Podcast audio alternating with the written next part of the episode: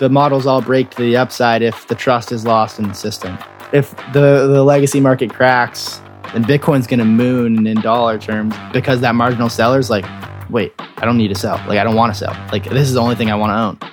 Hello there from Bedford in the United Kingdom, the Bitcoin mecca of the world. How are you all doing? All right, so listen, next week I am heading off on a 2-week holiday in the Caribbean. It's been a wild 4 years doing this podcast, but I need a break. I need to go and recover from my operation. And honestly, I'm just knackered. So I've booked a 2-week holiday. I've recorded a whole bunch of interviews in advance, but I am intending on just taking a break, being present for my children and doing absolutely nothing for a couple of weeks. So if I am offline, if you don't hear from me, you now know why.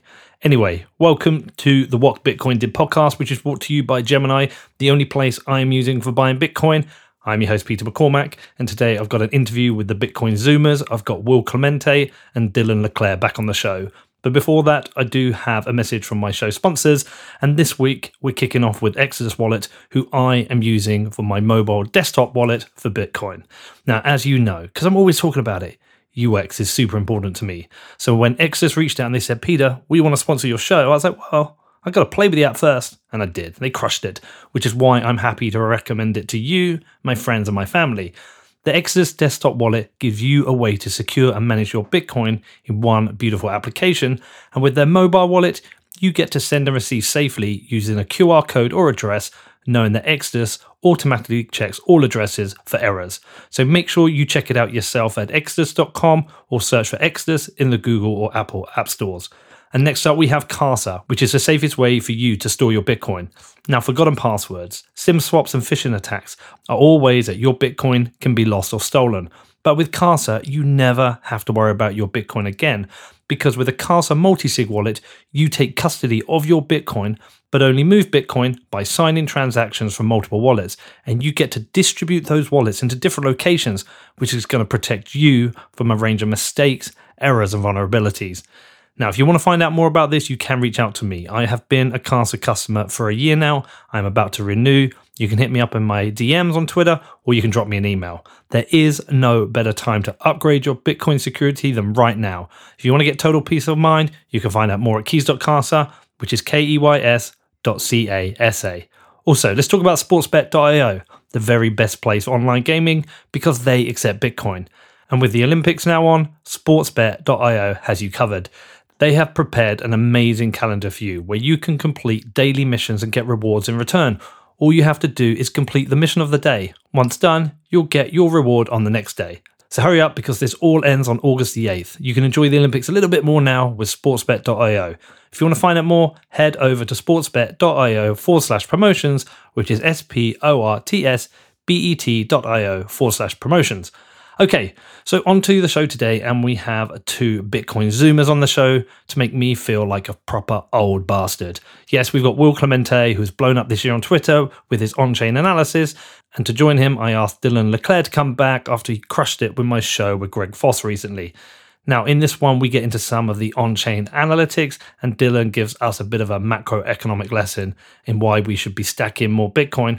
But I also wanted to find out how they got interested in Bitcoin and how this is all playing out. These two have a combined age less than mine, yet infinitely smarter than me. So I wanted to understand their journey into Bitcoin and what this also means for education. But honestly, these two give me so much faith that we can pass the Bitcoin baton on to capable hands when us old bastards want to retire. So I hope you enjoy this. If you've got any questions or feedback, you can reach out to me. My email address is hello@whatbitcoindid.com, or you can jump into my Telegram channel. All right, over to the Zoomers. Right, here we go. It's so my Zoomer show. Will, welcome to the podcast. Will, we haven't spoken yet, so welcome. Hey, Peter. Thanks for having me on. You're having a hell of a year, right? Yeah, not too bad. A lot has changed for me over the last 6-12 months. Yeah, you've picked up, 150,000 Twitter followers, and you're now a regular on the number 2 Bitcoin podcast. I see how you slipped that in there. But yeah, it's been pretty wild. And I'm still kind of in disbelief of how fast it's kind of taken off. So shout out to the Bitcoin community. Dude, all well deserved, man. And we're going to get into that. And Dylan, look, it was great having you on that show recently. I got so much amazing feedback. Got a bunch of emails from people saying that you gave them faith in the youngsters, and support the idea that university is probably a waste of time and money. So appreciate you coming back on, dude. Love it. Thanks for having me on. You got a little bit of feedback yourself coming on the show. It was helpful. Yeah. I mean, got a ton of outreach. Foss is the man. It was just, in general, it was a pretty fun recording. So yeah. Yeah. Foss is definitely the man. Well, look, it's great to get you both on. This will be a show I definitely stick in front of my son as well. And I don't mean that in any kind of condescending way, but I just want to show him it's not just old fuckers like, actually, do you know what? I think I figured out beforehand. Remind me, Dylan, how old are you? 20. And Will, how old are you? I'm 19. So basically, your ages don't even add up to my age. That's how fucking old I am. And I think it's really important that we have younger people coming in, different perspectives. There's some clear differences with the likes of yourselves.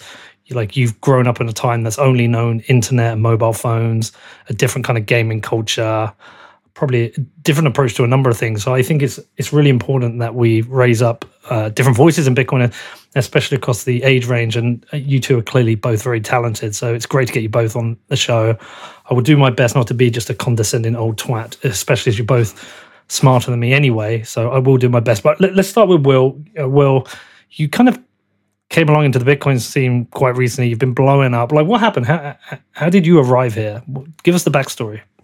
It was after my freshman year. I was doing like this overnight stocking job, and I started listening to Preston Pysh's podcast. And you know, of course, he's focused on, you know, value investing and the whole Warren Buffett, you know, free cash flow, predicting then the future kind of thing. And when you do that, what you're basically doing is like making this underlying assumption that the unit of measurement is sound, right? But of course, we know fiat is not sound. And so understanding that problem then kind of led me to trying to look for the solution, and that led me to Bitcoin eventually. So, you know, I just kind of went down the rabbit hole like everybody else, listening to podcasts and all that. And then I put out a couple articles about just kind of like Bitcoin's role in the financial system. And then I think Preston Pysh was the first person who actually retweeted one of my articles. And then I went from like, I had like 500 followers at the time, and then I went to like 2,000 or 3,000. And then I kept putting out these articles, and people kept reposting them.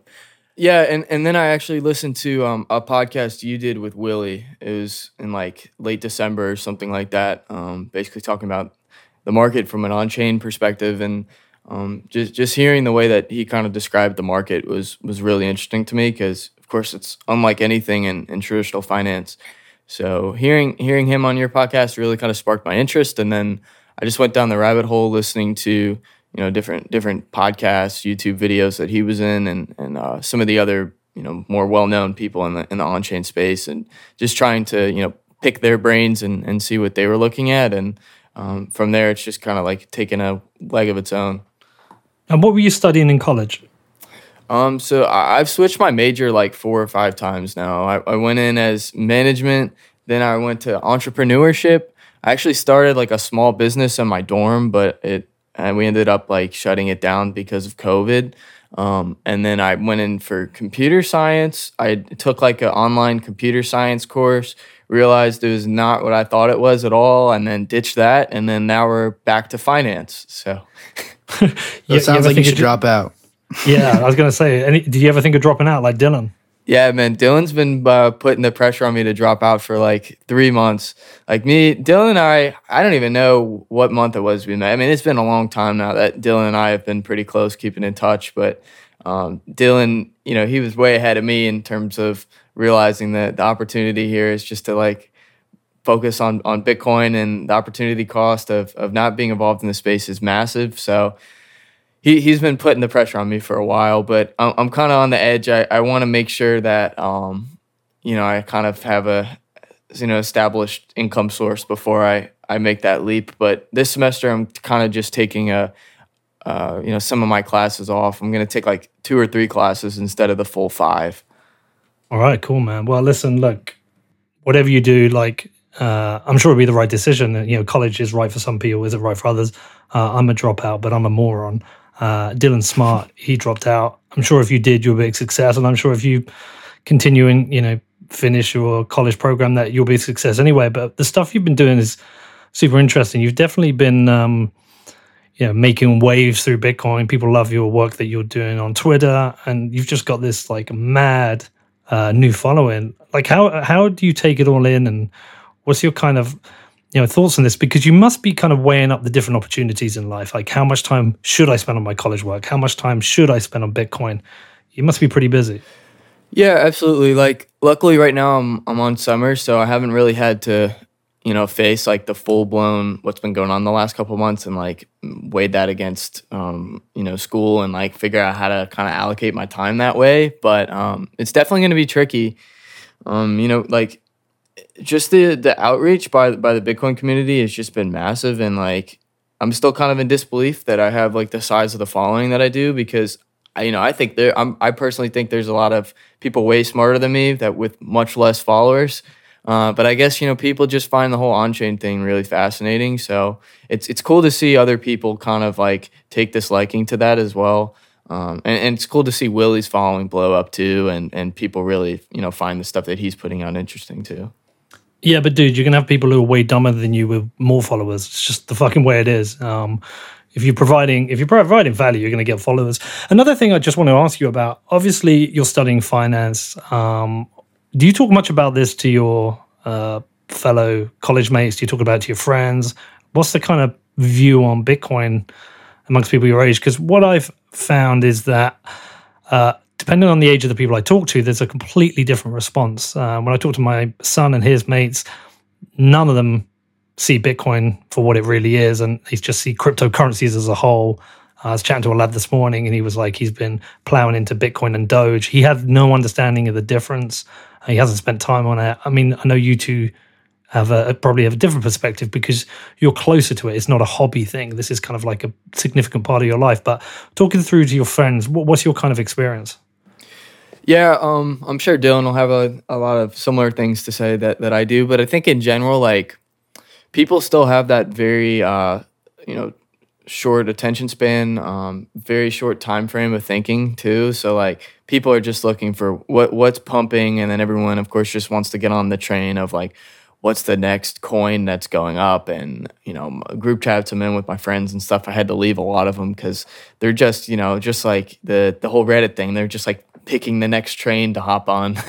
And they're not necessarily looking for any kind of like long-term investment that they can like, build a future off of. And, like that's the way I see Bitcoin. And it is, I think the real challenge for me is trying to get my friends to shift towards that frame of thinking, because I think just like subconsciously through like inflationary monetary policy over time, just incentivizing materialism and like short time frame thinking in general. But also, now we have like TikTok and all this stuff, which I don't go on any of that, but a lot of my friends do. And it's just like you lower people's attention span down to like 15, 20 seconds. So you really need to hook them in that first like interaction, or else they're just going to tune out and forget about it. So for me, it's like, trying to get them to shift their thinking into like more long term and like building a future for yourself and understanding, maybe Bitcoin is going to get outperformed by CumRocket, but over the next 5 to 10 years you can build a solid foundation for your future on Bitcoin, which you can't on whatever coin you want to pick. So that's been the biggest challenge for me, is like getting their getting them to kind of like shift that underlying frame of thinking. And then also you need to have like some kind of visual, like I use the stock to flow model. I mean, I don't follow it to a T, but I think it's a great way to get people into the space and just get people to understand the correlation between Bitcoin scarcity and the price, right? And so like I have a lot of friends that literally have no understanding about even basic like supply and demand functions. So having, these special colors and stuff, and they can follow it and see where the scarcity and the supply is going to cut in half, and like that clicks for them. So that's been helpful to me. I'm curious, Dylan, do you feel the same way? Yeah, I mean, for sure, there's definitely a high time preference kind of thinking that's ingrained in our society. Like the Reddit thing is so true. It's like all you got to do, man, is make an income, spend less than you make, and stack sats. That's it. And it's like too easy, right? Like just hold, stack, and do nothing and learn. And you can post memes, you can do whatever. Like, but it's like, no, I'm going to hop from Tesla calls to GME to AMC to Dogecoin to whatever bubble next. And, you know, in the end, a lot of these people are, you know, maybe they're up in dollars, but they're like, you know, are we in hyperinflation now? No, but we're in somewhat of like a hyperinflationary asset bubble. And so a lot of these people are just treading water, you know, maybe not even. And so it's kind of unfortunate, but I think most people will kind of come around to Bitcoin, and, you know, the market will speak to that. It's quite a unique position that you guys have with this, because, I mean, I didn't really start on my personal level taking my financial future seriously until after I got divorced, because I had to rethink my model for saving, because essentially my assets got cut by 70%. I was, you know, essentially, 33, 40, 20, 23 years from the kind of age I wanted to retire at if I was to retire at 60. And whilst that feels like a long time, it really isn't when you've lost a lot of what you've done. And then again, I didn't really start understanding the value of savings until I discovered Bitcoin. And, you know, we're talking about the last 4 or 5 years. And even in that period, I've had a time when I've been wiped out. Yeah. One of the things I'm trying to say to my son is like, you're 17, you know, you could just put a small amount of money away every month into Bitcoin. By the time you hit my age, you know, this could be a very serious amount of money that you're living on. And it's not a huge amount you have to save. But back when I was younger, and I don't mean this in any kind of, in my day, but we didn't have the internet, right? There was no way I could ever have been trading. The only way I ever make money was get a job, save. There wasn't the opportunity to invest in something like Bitcoin. So you guys are in a kind of a unique position where you can get a head start on the next generation because you have this opportunity now, which we didn't have. Yeah, it's a once in a generation thing. I mean, even maybe not even once in a generation. It's like the monetization process of Bitcoin, like a new money coming of age, or this, you know, kind of this, the rise of this new alien technology is like a once in a humanity type thing. And that sounds super super outlandish to someone that's not like, you know, studied up and really deep down this rabbit hole, but it's true. And so like, you know, I only have one chance at this. Will only has one chance at this. We all do. And so like at 18, 19, 20 years old, like, yeah, I mean, still have fun, still like party a little bit, still like, you know, spend occasionally, but like for the most part, like I'm trying to save as much value as I can for my future self while it's, you know, still this cheap. Like a year ago, I was saving 4 times as much as I am today in Bitcoin terms. And like, that's how you have to think of things if you want to like stay ahead in this rat race.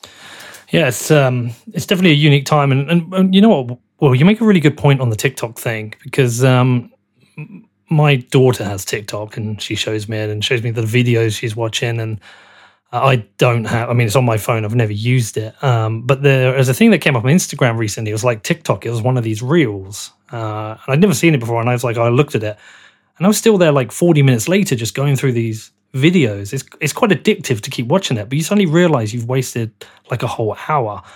And then I was thinking, well, what is the total time that she's potentially wasting each week if I'm not sat there monitoring her? And how else could that time be used productively? And I know she needs to be a kid and enjoy herself, but actually these screens have become kind of an addiction. They've become a bit of a plague amongst youngsters, whereby like, you know, how could this time be used productively? Could they be learning a musical instrument? You know, could they be just, you know, making something? But they're not. She's literally addicted to this thing, like video after video after video. You know, and I do limit time, but you can't sit there all the time with somebody and do that. And that's a really good point. It's everything seems to be this kind of race to the bottom of short time attention, you know, short term decision making. You know, can I make this trade? Can I make that trade? So if you had to like learn your own self discipline with this. Yeah, absolutely. Like I never read or anything. I did pretty bad in high school and like never really paid attention in class. So I never had read a book before until like a full book until I got into Bitcoin. And so, yeah, that was like a big adjustment for me. But, you know, it's weird, though, whenever you're interested in what you're doing, it doesn't feel like learning. So this has been the first time in my life where I've been able to read a full book, you know, on my own free will, and I'm interested in it. And like, I don't want to look at my phone. I want to finish the book because you know, what I'm reading about is so fascinating to me. And so, yeah, it's been cool. I think like that's the one thing I never really got was reading is fun when you finally find something that you like. And I guess all the books I had been reading my whole life, they were just, I don't know, I guess they were just crappy books. Well, has that made you reflect on the education system itself? I personally think it should be more, I don't really know how to word this, like more free structured, like you should be able to kind of pick and choose the classes that you like to take, similar to college. I told you I'd switched my major a bunch of times, but, you know, the classes that I've taken aside from just the mandatory undergraduate ones that I've got to pick, I've actually enjoyed. Like my two econ classes, I liked those, and I've taken one finance class, but I did enjoy that one. It's just like when you give kids the, the free rein to kind of choose what they want to put in their brain, then they're way more apt to, take their schooling more seriously versus like when you're just coming to them and saying, hey, you have to learn this, and, it's something that they could care less about, then, yeah, obviously their grades probably aren't going to be as good. It's interesting you talk about that free learning. I've just looked it up because I know there's this school in Calabasas. It's called the Muse School. It's run by James Cameron, the film director, his wife and her sister. And that has a pretty free and open schooling program whereby they, I might not get it completely right without trying to look it up as I explain it, but I'm pretty sure it's focused on allowing you to pick a topic per semester. And that's pretty much all you study. And that could be anything. You might want to study Italian cooking, or you might then want to study the piano. But this completely free form of schooling, which is kind of unique. And I'm with you, really. I mean, this is a school system that was set up in Victorian times to teach people to work in factories. And I think we've kind of grown beyond needing to learn facts and memorize facts when we have supercomputers in our pockets. And I don't completely understand the value of it anymore. And I guess you went through that transition, Dylan, yourself during the college program as well, of rethinking education. Yeah, totally. I mean, it's a lot of things they'll you'll study up on something and it'll be like, all right, well, no phones or no computers. It's like, it's memorization. And you're like, well, no, I have a phone that I can look up anything in a split second. And like in the real world, if you want to call it that. And so it's definitely outdated. There's definitely like information is free. Like I love Jeff Booth and his kind of thesis of like technological deflation, because like I lived it. I was like reading this book while in school, ignoring all my classes, like Will, and like I was like, wait, why am I paying for this? Because I'm learning for free right now, or like the $14 book I just bought. And so that's real, and like the information that's out there for free every single day, like what Michael Saylor's doing with Saylor Academy, all that stuff. Like, I don't think college or you're like the school system looks the same in 10 years. I mean, at least I hope not, like the people going six figures into debt to quote unquote, get a good job in the future. It's like, people are just kind of shoved into this. And it's kind of unfortunate because they're putting themselves decades behind in terms of time. So listen, you both got newsletters. Will, tell me a bit about yours. How long has it been running? What's it about? How many subscribers have you got? And why the fuck is it free? Yeah, sure. Thanks. So like a while back, Pomp came to me and he said, I really find this on-chain stuff interesting. I think there's a lot of opportunities here. And so like the kind of intro level way we decided to kind of do something here is just create a newsletter and send it out to as many people as were interested and just kind of promote the thing. So to me, I wanted to make it free because I think there are some good newsletters out there. Of course, Willie has a newsletter and, Willie's obviously one of the, people I really look up to, but, it is $50 a month. So, I was kind of approaching it saying there's a lot of people that are interested in this stuff, but perhaps don't have $50 a month. So what if there was, some way that they could get access to this information completely free? And that was kind of where we birthed the idea for the newsletter out of. So every week I just send out a, basically short synopsis of everything that I see on the week from an on-chain perspective. And then we also, Pomp and I, do the weekly podcast where it's pretty much just a reiteration of everything in the newsletter. And so, like, yeah, we don't charge for it. I mean, I do run an advertisement over it, and it's at the end of it. But, you know, and that, you know, that's kind of the trade-off for making it free, because I think, like, there's a lot of talent that is yet to come into the space in terms of, like, the on-chain space. I think it's just so early. And Dylan, he doesn't, like, super involve himself in the on-chain. Like, I know he looks into it, but I'm sure he'll agree, like, there's stuff now that we didn't even have 3 months ago. We didn't even have 6 months ago. And then when you look back, like, 2 years, when I first started learning about this, a lot of it was watching these videos with Willie and David Puell on Tone Vase's YouTube channel from, like, 2018, because that's the only content that was like available on this stuff back then. And the stuff that they're talking about just seems archaic now. So it's been cool to see the space move so fast. And I think, like, getting the information out to as many people as possible is just going to lead to further acceleration in terms of, like, the new metrics and stuff that we have available.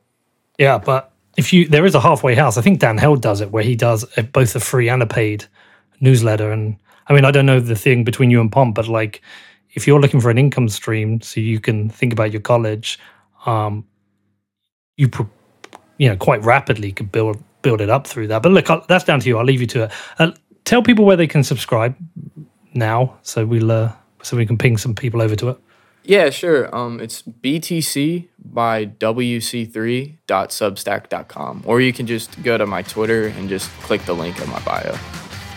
Next up, I talked to Will and Dylan more about on-chain and macro, but before that, I do have a message from my amazing sponsors.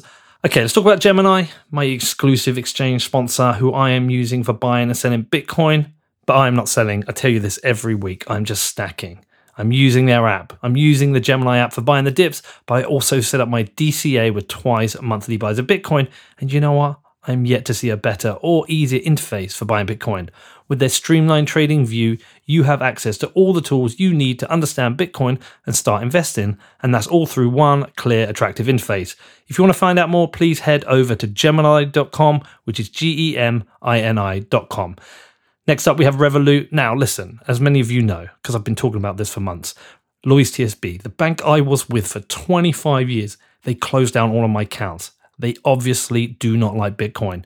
And then Revolut reached out to me. They saw my tweets. They said, Peter, come on, come to Revolut. We're the bank for you. So I did. I set up my account. It only took me a couple of hours, and everything was moved across. They like Bitcoin. They want to support Bitcoiners. And now Revolut are offering £20 or $20 to all new customers that sign up and complete 3 card transactions.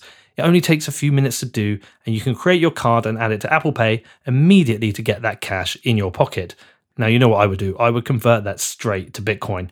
Now, this is a new relationship. We are working hard at this. There's a lot to cover, and I'm hopefully going to get someone from the Revolut team onto the show soon to talk about this.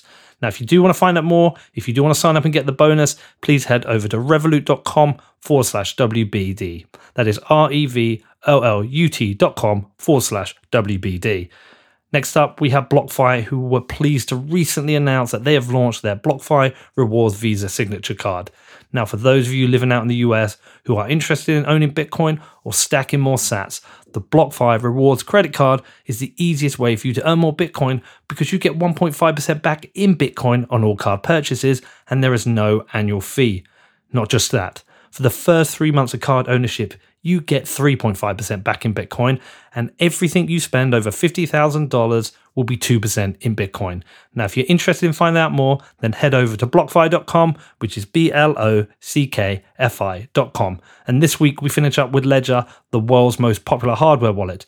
Now, a hardware wallet allows you to take custody of your Bitcoin, and I have been a Ledger customer since early 2017, and I'm still using the same Nano S I bought back then.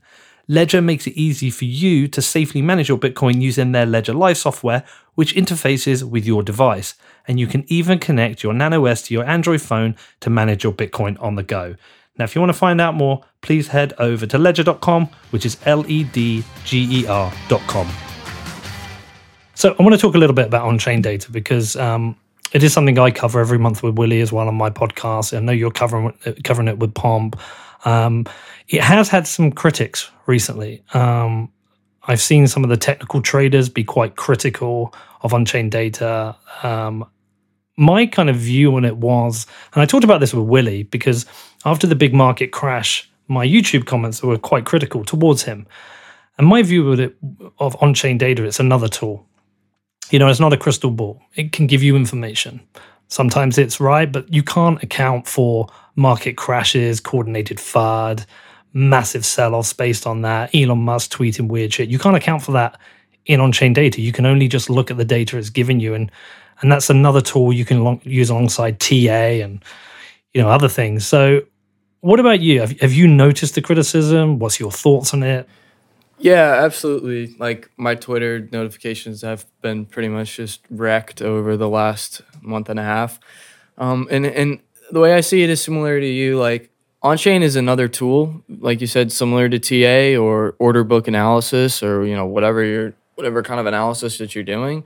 But it should be used in unison with other things, in my opinion. You know, you can look at on-chain to kind of get the more broader macro picture of the market, right? But then you can use like order book analysis and TA to get like a more precision entry into your trade. So yeah, I think like also looking for confluence amongst those things is pretty important. So for example, like Willie and I had been watching for this supply squeeze that had been forming, and price kept going sideways down, and people were calling us crazy. But at the same time, this guy that I met on Twitter, his name is, he goes by John Wick, but he's like this options trader, and he had been talking about this volatility squeeze. And we were kind of messaging back and forth. We were like, this is really interesting. You kind of have this synergy between like TA and on-chain is kind of lining up here. And then all of a sudden we had 10 straight green daily candles. So I think it's a great tool. I think you could get a lot of signal using solely that tool, but it's best used, you know, with other things and looking for confluence amongst, you know, all those different tools that you're using. And then, yeah, like, you know, Willie and I think we're both bullish in that like 50, 60K range. And what happened is, you know, you had these outside factors that I don't think on-chain were really taking into account. And also, I don't think we were thinking about the whole Grayscale thing, and we can get into that too. But I think that played a big role in the drawdown, some of these ARBs going away. But in general, like, you know, Elon coming out and the China FUD, like that wasn't, you know, you couldn't have predicted that with on-chain. But once those events happened, then you did see that get reflected in the fundamentals. So I think sometimes, you know, on-chain leads price, where you have, you know, on-chain saying one thing and then it takes a while to get reflected in price. But then, of course, sometimes price reflects on-chain, right? Like if we nuke or all of a sudden some unexpected outside factor happens, then you're going to see that change in fundamental investor activity that you couldn't have predicted before because you couldn't have seen that event. So like it should just be used in discretion. And, you know, it's like you said, it's not a crystal ball. It's not going to work 100%, you know, at the time, but it is, you know, highly reliable given that there aren't other outside factors that occur. How wrecked were your replies? Yeah, my mentions were pretty bad. Got a lot of angry messages. I think just in general, whenever the price goes down, you know, people look for those who still, you know, aren't pessimistic as they are, and then, you know, they kind of like, I don't know, they just collectively look to bring those people down and I guess drag them down into the same state of mind they are. But yeah, I've never seen anything like that in general, and I don't know, it's been kind of a good experience for me to thicken up my skin a little, I guess. What about your DMs? Are your DMs open? Yeah, I have my DMs open. I'll check them like once a day and just kind of give it a scroll through. But yeah, there's some nasty stuff in the DMs as well, like just, you know, oh, you're an idiot and all this kind of stuff. But yeah, you got to learn to ignore that. It can get pretty rough and brutal out there sometimes. And I think what it is I think some people have taken on-chain analysis as a crystal ball, because sometimes, you know, some of the things I've discussed with Willie are unnailed and correct. He absolutely nails it. He sets a bottom. That bottom is correct, you know. And I think some people have ended up using it as a crystal ball, and have probably over-leveraged themselves, taken risks they shouldn't have, and potentially got wiped out, like leverage trading got wrecked. And, you know, it's not a good experience getting wrecked. And, you know, if you're of weak character, you want to lash out and blame somebody. But really, every one of those people who's, you know, giving you shit really needs to self-reflect and look at themselves, because they're responsible for their own decisions, and they still need to be grateful. So I'm glad you're able to deal with that okay. I haven't in the past, and it is a brutal experience, and Yeah, so I'm glad you're okay to deal with that. I've got another quick question on that, then I want to flip it over to Dylan. In terms of like Willie, you know, I obviously talk to him every month, and you know, he's been doing on-chain data for quite some time. Do you two have a different style in any way? Have you noticed that you got a different style? Yeah, I think obviously I'm heavily influenced by Willie, but I would say that we're similar for the most part, but Willie is a bit more creative than me, I think. I just kind of like take ratios and just like to compare things and just like kind of see what sticks. But I think Willie is a really critical thinker, and he takes more of an approach where he'll kind of look at a problem and say, oh, you know, I want to understand this. I want to understand this better. You know, what kind of things can I look at, and then like narrow it down, I guess, that way. And I just kind of go through, you know, and I'm just comparing random stuff and kind of seeing what sticks. So I kind of just take like a crash course more like approach to it, where I think Willie's is like much more methodical and like thought out, and the way that he, you know, thinks about what he wants to like compare and you know, how he wants to filter through the data and stuff. But yeah, for the most part, it's pretty similar. I'm not sure how much you actually trade against your own data that you're looking at, but Willie is like a experienced long-term Bitcoin trader, so he is trading against his data, so he's got real skin in the game against that. I mean, you may be doing exactly the same to the same levels, I don't know, but you know, experience is another thing, right? That, you know, I think everybody knows you've been, you know, only doing this for some time, and I think the work you're doing is great. So whenever I got an interview with Willie, I look at both of your Twitter feeds and look at the things that you're saying and compare and contrast, and that helps me, you know, prepare for my interviews. So I appreciate the way you're doing. What about you, Dylan? How much time have you spent looking at on-chain? What are your thoughts on it? Yeah, I mean, I think there's a couple of things. Like, I love looking at on-chain. I love, like, so for what I do, I like do all the content for Bitcoin Magazine's premium product that they just stood up. It's a paid product, but we put together like 20 pieces of content a month about on-chain data, derivative markets, and then global macro, and like kind of put it all together. And there's a couple things there. So like one, myself personally, and basically everybody at Bitcoin Magazine, you know, it's kind of like a maximalist crowd. We have like this, like a 10-year, even longer than that, like multi-decade long thesis that like Bitcoin is going to be the global reserve currency. It's going to be worth the equivalent of hundreds of trillions of dollars. And for most people, all you have to do is acquire and hold. Right, but there is a pretty large market demand for maybe not day-to-day you know, so-called trading, but just understanding what's happening in the market in basically the most transparent market the world has ever seen, which is why on-chain data, especially like the derivative markets, all that stuff is so fascinating, because you can see real-time like flows, who's acquiring, who's not, like how long a UTXO has been dormant and if it's moved or not, all these sort of things. And in a kind of a probabilistic way, a lot of it can help you make decisions about the market and what to do or whether to de-risk or not. So, you know, kind of putting all those things together and seeing like Will, for instance, and all the on-chain guys for like 2 months, myself included, we're saying like, hey, like there's going to be some sort of supply shock here. It's happening, and everybody in the derivatives market's short, meaning like all these guys that are trading perpetual swaps or on Binance or doing this, they're going over the derivatives market and they're shorting. And meanwhile, people in the spot, people are literally just hoarding UTXOs. They're hoarding coins at a pretty fast pace. Something's going to pop, and like nothing happened for a while. We trended to 29. Will and everybody was getting absolutely dunked on, and then what happened? There was a huge pop. So like putting all these things together, it can kind of, you know, I think on chain sometimes lags for a long time, but it's still pretty fascinating just being able to basically look at the capital flows of this asset. It's unlike anything we've seen. Well, that's the thing about this kind of data, right? People are hungry for it. It doesn't matter how interesting Bitcoin is and how much you want to teach people about the fundamentals of Bitcoin or what it can do for countries like El Salvador.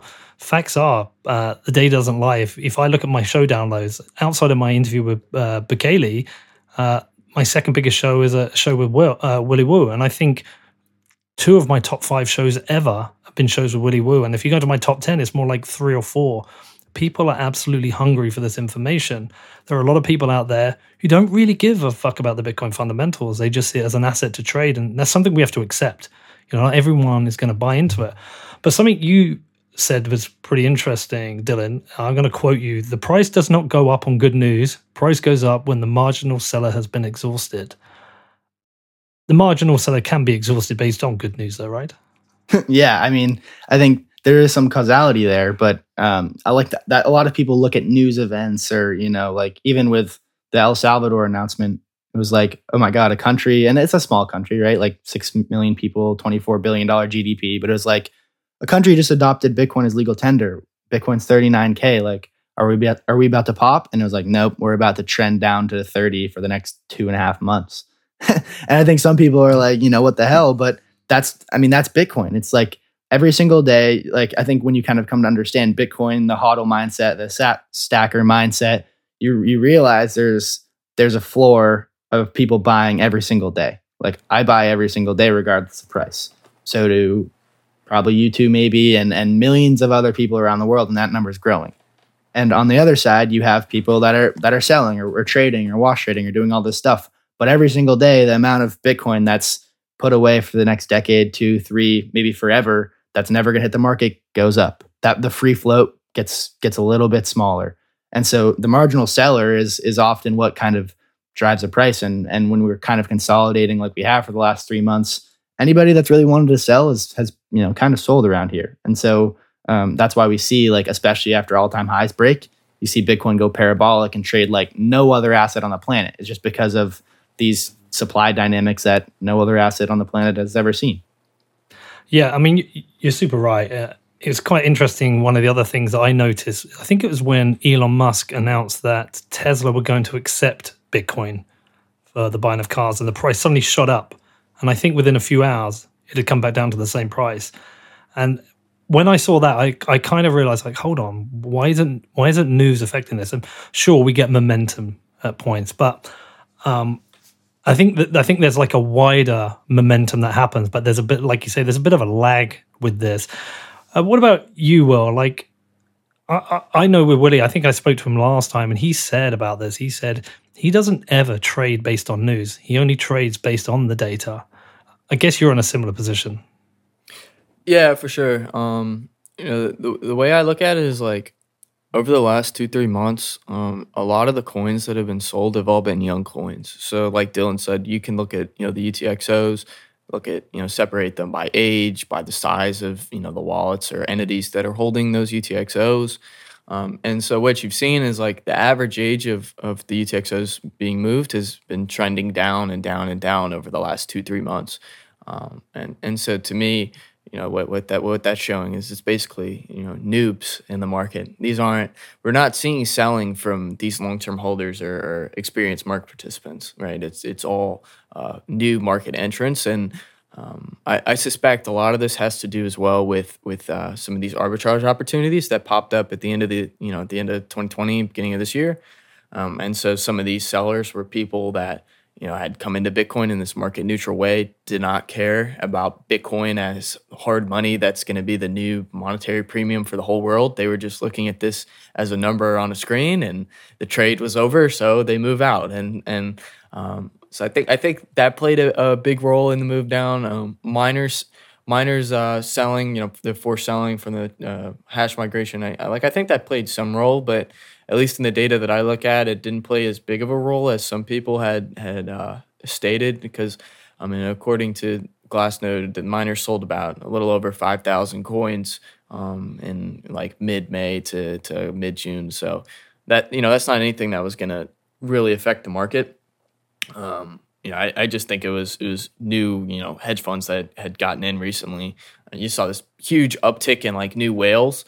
You know, kind of in like January, that time frame, which kind of aligns with some of these ARB opportunities popping up. And then also then you look at when the number of whales started trending down, that also correlates with some of these ARB opportunities going away. So I suspect that played a huge role. But at the same time, you have, you know, these, like you were saying, these long-term buyers, right? These these people with conviction that are just coming in and they keep stacking. They don't really care about the price. And so you look at, you know, these smaller wallets. I know Willie's talked about this on your show before, but, you know, when you look at these smaller wallets, they've been hockey sticking upwards in terms of their holdings over the last month or two.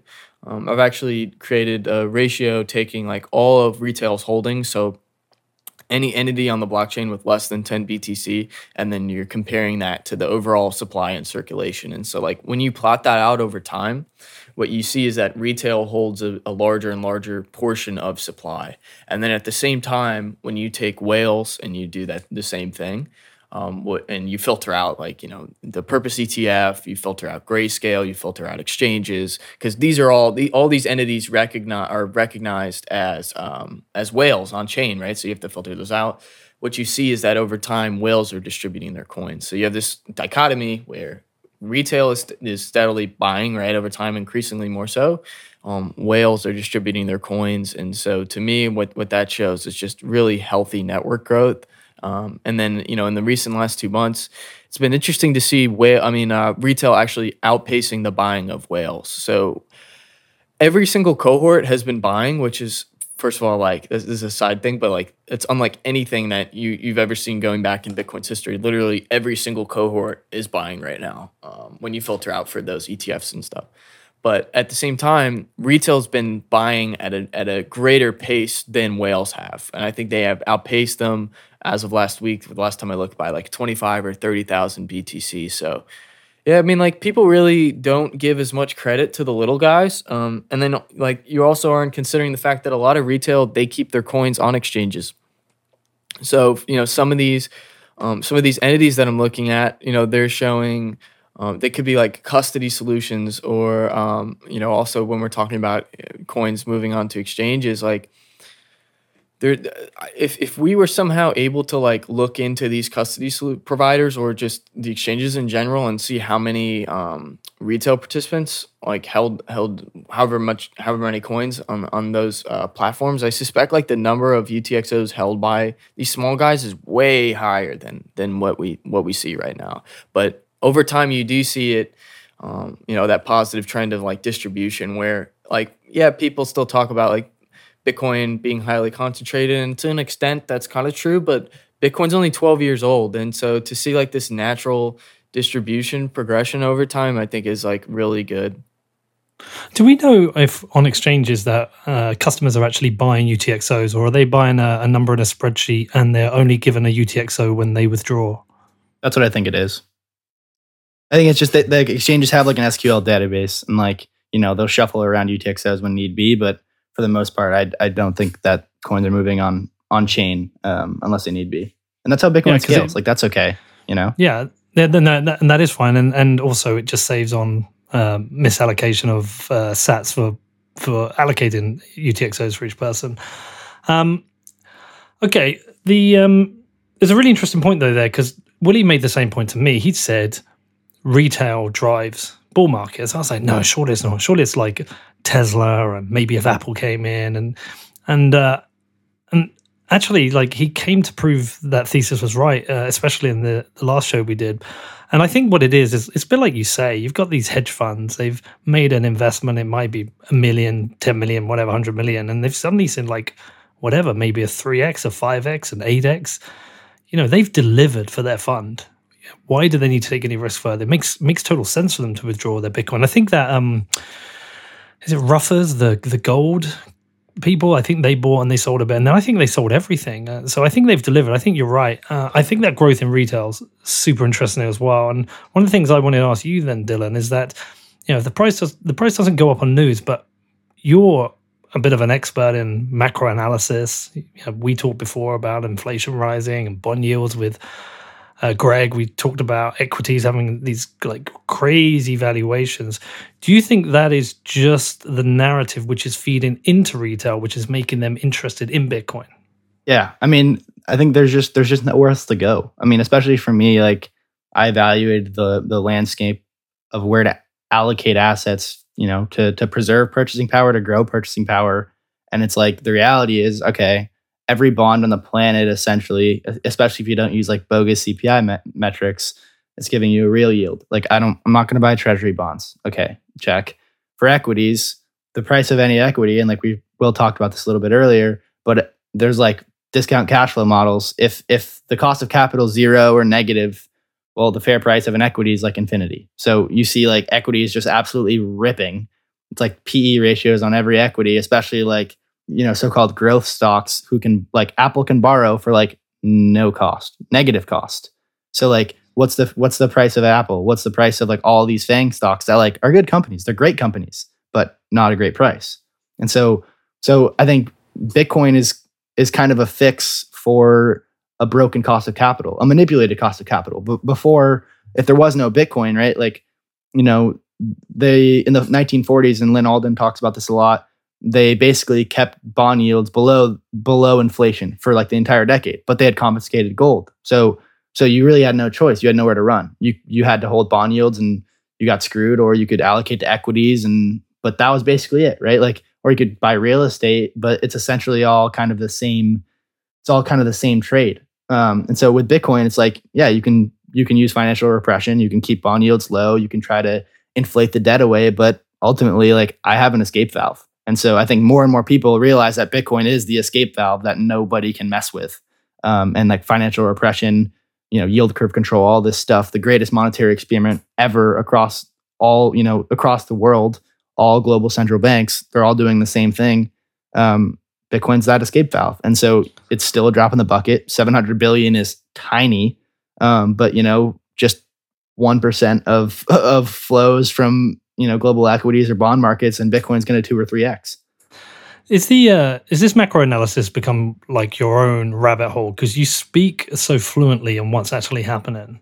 And when you do it, you come across with like a passion for your understanding of it, not a passion for the reality. You obviously understand its financial oppression, as you said, but has that become a different rabbit hole for you?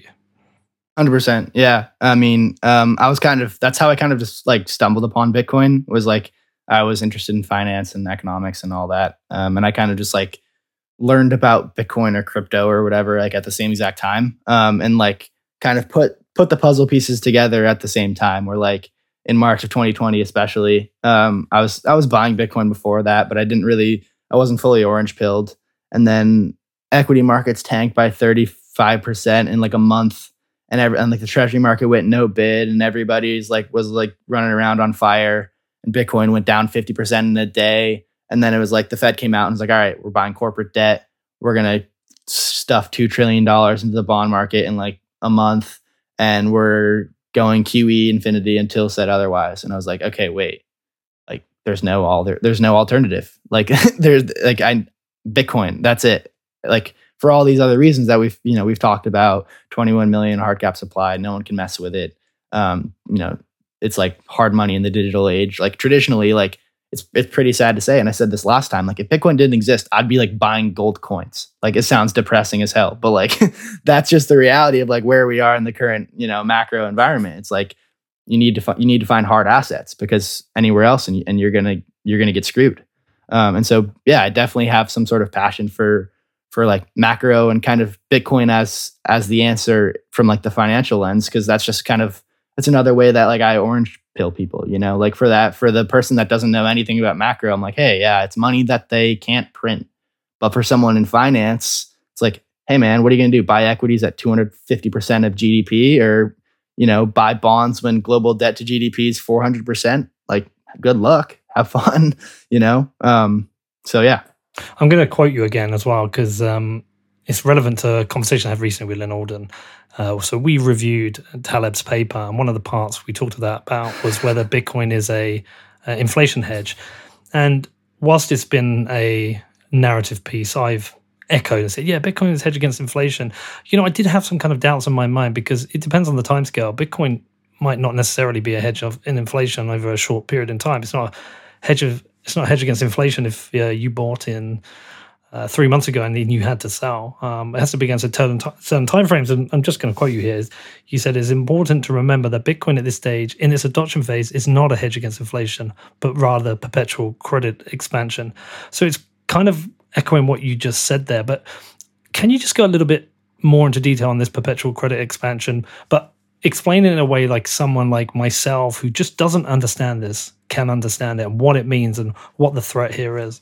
Yeah, so like you'll see a lot of people, depending on the price action of Bitcoin, you know, if it's going up, if it's going down, if it's March of 2020 when Bitcoin tanks with everything else, and they say, haha, Bitcoin's not a hedge against the financial system. See, you know, it went down during the biggest liquidity crisis ever. And so it's like, it's either not an inflation hedge or not a, you know, it doesn't work against deflation and like all this stuff. But I think that's taking like a microscopic view of things. And in my opinion, and I've kind of been, you know, hitting this point home a lot recently, I think that Bitcoin over the medium to long term is a hedge both against inflation in terms of credit expansion and deflation, which is credit contraction. And so for two reasons or many reasons, but credit expansion, we can think of that as you know, QE, or basically in a fiat currency system, money is created through lending. So like a commercial bank, there's deposits at a commercial bank, they extend a loan, they fractionally reserve those deposits and they extend out a loan. And in that process, money is created. The money supply increases. The bank now has an asset and the other person has a liability in cash, and the money supply increased in that sense. And so ultimately, and this is kind of like the long-term debt cycle stuff we talked about last time, there's an end to the upswing of a credit cycle boom, right? And that's a bust. And so Bitcoin is a hedge against credit expansion in the sense that your wealth can't be diluted away, right? So like if you're holding a bond today, you're a 30-year treasury bond that's yielding, you know, 1% interest or whatever it is, you're going to get paid back most likely. Like it's going to be money good, but what does that money buy you? And so that's where Bitcoin comes in the sense that it's a hedge against inflation in the sense that you can't be diluted. Like they can't, if the bond market goes no bid again, well, the Fed's going to step in and they're going to print probably 10 trillion next time. And so, yeah, you got paid back, but what is that worth? And in the other sense, in a deflationary scenario, in a true deflationary scenario, and say in March of 2020, if they didn't step in, right, what would have happened? Well, all of the banks would have gone bust. The equity markets would have drawn down 90%. The biggest everything bubble ever would have unwound. And so in that sense, there's immense counterparty risk everywhere in the financial system. You're probably, if you have money in the banks, you're probably not going to get them back. Brokerages would probably fail. Like, this sounds like a doomsday scenario, but that's what deflation is. And in like the 1930s, it was the gold that you deposited at the bank. Yeah, it's someone else's because there was a bunch of claims. And so in that deflationary scenario, Bitcoin is also what you want to hold because, yeah, it might draw down in dollar terms, in nominal dollar terms, because the money supply is contracting. But you have an asset that you can hold and nobody can dilute, and it has a production cost. It has a production cost that won't go away. And in the worst case scenario is miners unplug, and there's a difficulty adjustment, and they plug back in. And so both you know, doomsday scenarios of, you know, inflation or, you know, God forbid, hyperinflation or deflationary collapse.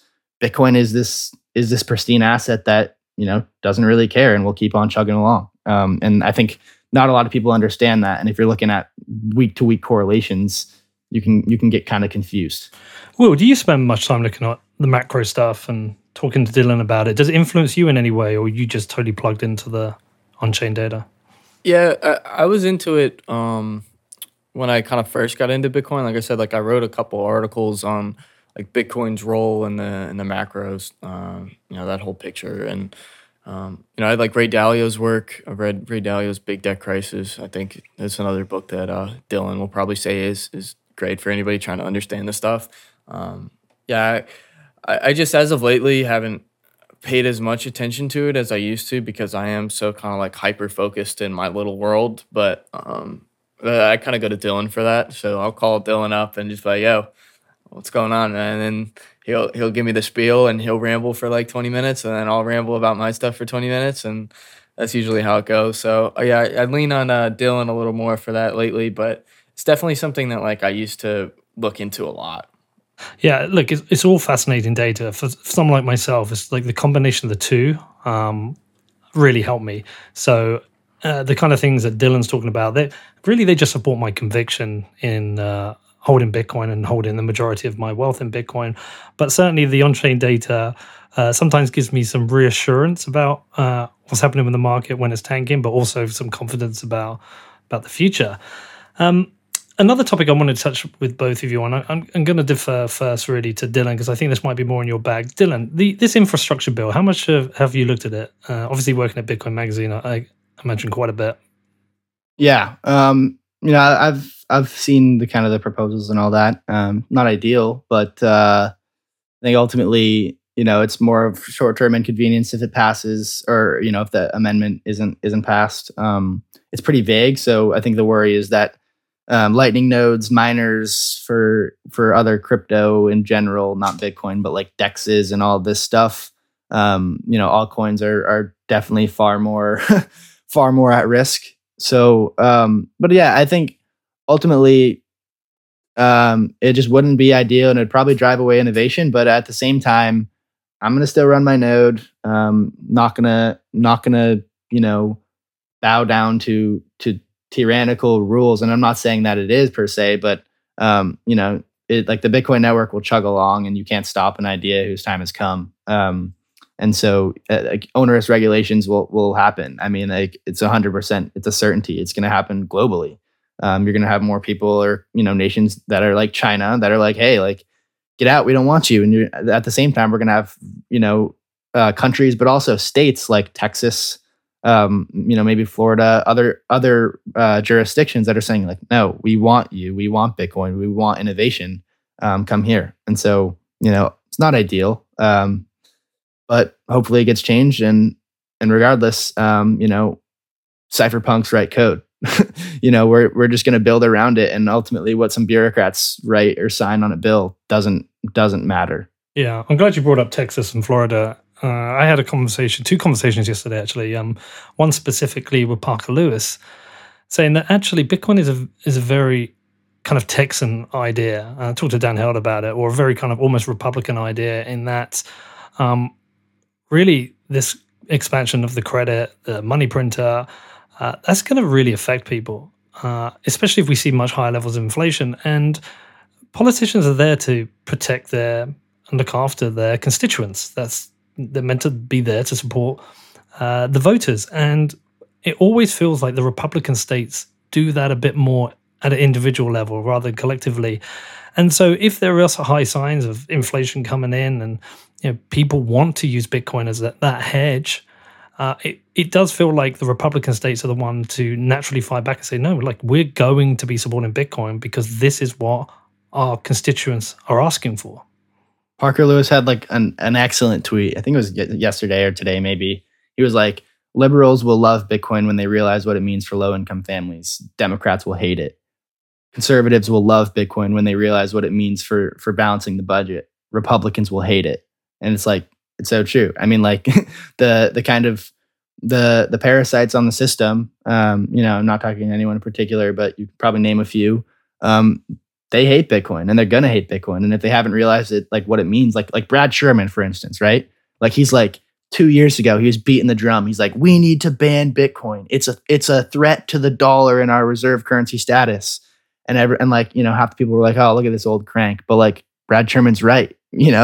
It is a threat. And anybody that I think Michael Saylor has been like, no, it's not a threat. Like, don't worry guys. And like, Michael Saylor is a smart guy. Like he knows what he's doing, obviously. But I think there is some merit to kind of downplaying it. But at the same time, like there's just this reality that Bitcoin is a threat to dollar hegemony. Bitcoin is a threat to what Congress has been doing for the last 50 years. And there's certain people that will throw everything they got at stopping it. Saylor's interesting at the moment. Like.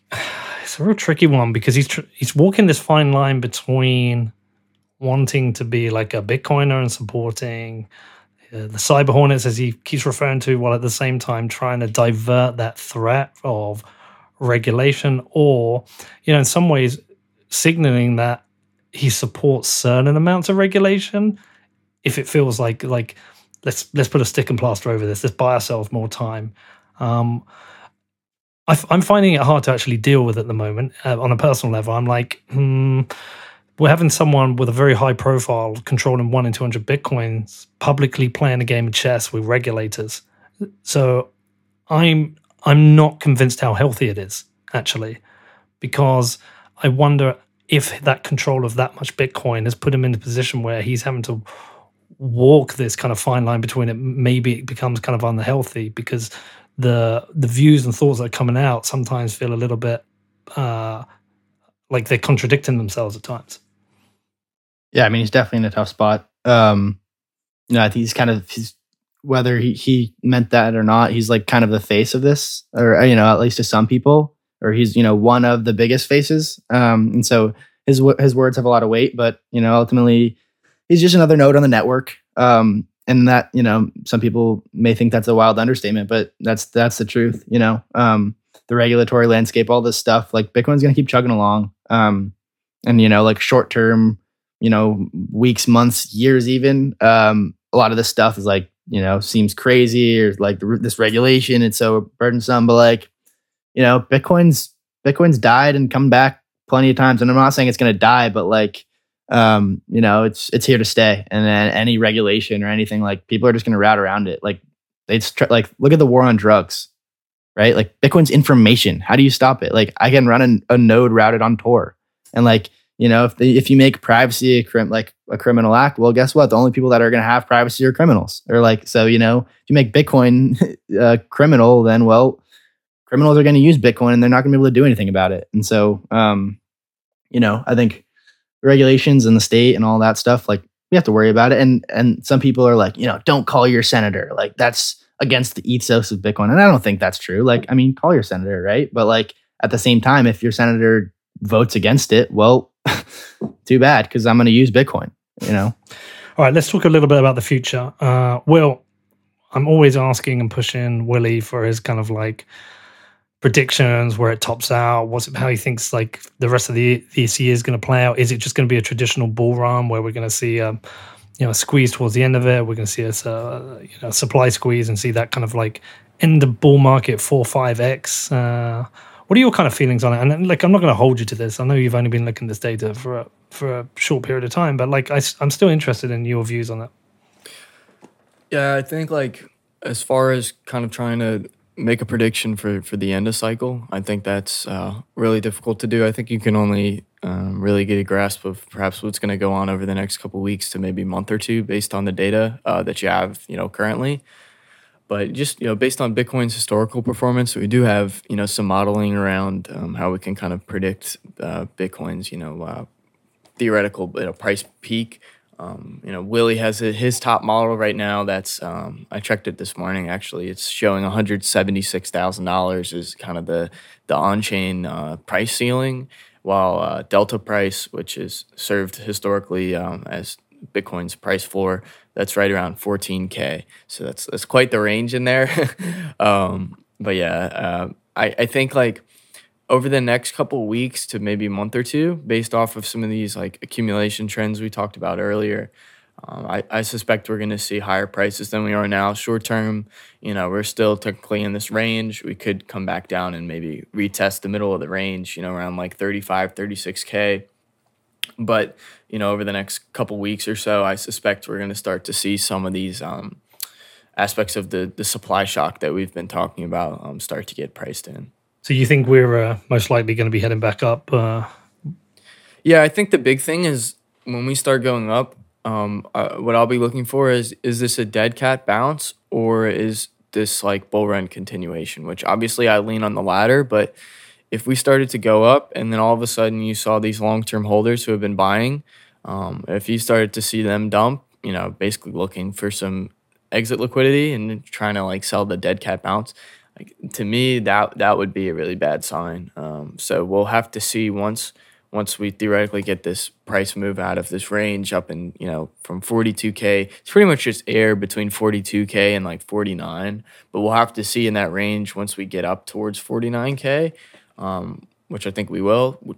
Do those long-term holders just start taking that as exit liquidity, and like, do they just start dumping their holdings then, or are they expecting higher prices and are they continuing to hold? But I kind of lean on the latter just because of how strong they've been accumulating, We've seen like unprecedented buying from these long-term holders over, the last couple months, which granted some of that is short-term holders aging into that long-term holder cohort, which is they have Glassnode uses a 5-month cutoff.